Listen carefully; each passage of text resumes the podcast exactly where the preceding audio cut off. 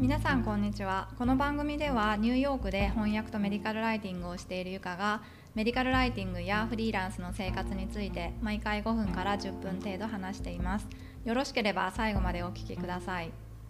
今日は最近読んだこの本の中からフリーランス生活に役立つことを3つについて紹介したいと思います。でこの本はフリーランスで編集を続けている著者が自分自身のフリーランス生活の中から学んだ経験をアドバイスの形でまとめたものになっています。で内容としてはフリーランスの仕事の始め方からクライアントとの付き合い方あとそのアメリカでの、えー、仕事の形あの税金とかビジネスの形態などについての話になるんですがで今回はこの中から特に仕事の獲得に役立つ3つの方法について紹介したいと思います。で私自身も特にマーケティングを専門に学んだ経験もないですしフリーランス生活もそこまで長くないのでフリーランス生活について語るのも気が引けるところはあるんですけどもただ本の中で役立ちそうな内容があったのでそちらについて紹介したいと思っています。まず1つ目はフリーランスで自分が何をするのかっていうことを明確にしておくことになります。でこれは具体的には自分が何ができるっていうことではなくて誰のどういう問題を解決できるというふうに言い換えることになります。自分はこの外国語を日本語に訳すことができるとか日本語をこの外国語に訳すことができるっていうのが能力になると思うんですがフリーランスの仕事の内容としてはその能力を使うことで言葉の壁によって生じている問題苦しんでいるその内容を自分が解決することができるというふうに具体的に言い換えることになります。でそうすることでどんな人を対象にするのかっていうのがまずはっきりすると思います。もう一つこの本に書かれていた内容で面白いなと思ったのはその対象にお金を払う意思があるかっていうことを必ず確認する必要があるということです。でこの本の具体例としては中高生の書いた小説を編集したいと思った場合に中高生自身にはおそらくお金を払う能力もないので親が払わなければならないんですがただその親が自分の子供が書いた小説を編集するためにお金を払う意思があるかっていうとそれがちょっと難しいんではないかっていうふうに書いてあってでそれと同じように自分が誰かの何かの問題を解決する。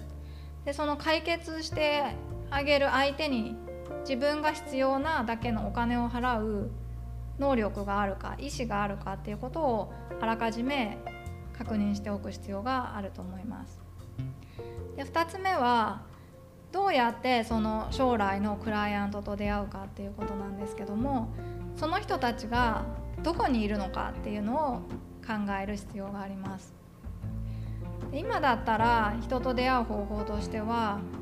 実際に会うだけじゃなくてソーシャルメディアという手段もあるんですけども例えばソーシャルメディアをその人たちが使っているとしたらどのソーシャルメディアを使っているのかっていうのを考える必要があるのとそのソーシャルメディアをその採用の目的で使っていないような企業の場合は自分からその応募したりする必要があるかもしれないしソーシャルメディアに時間をかけても必ずしも仕事獲得につながらないっていう可能性もあるので何を目的とするか誰を対象にその人たちがどこにいるのかっていうのをしっかり考える必要があります。であとはそのその人たちがいる場所に行く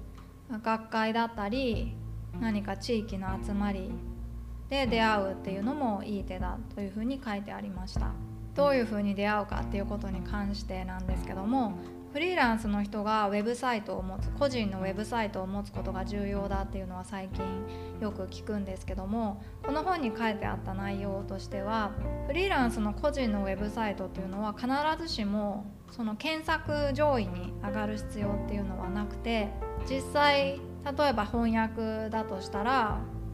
翻訳会社などが上位にもちろん上がってくると思うんですがその個人のウェブサイトが上がるっていうのは必ずしも簡単ではないと思います。ただだからといってウェブサイトが必要ないというわけではなくて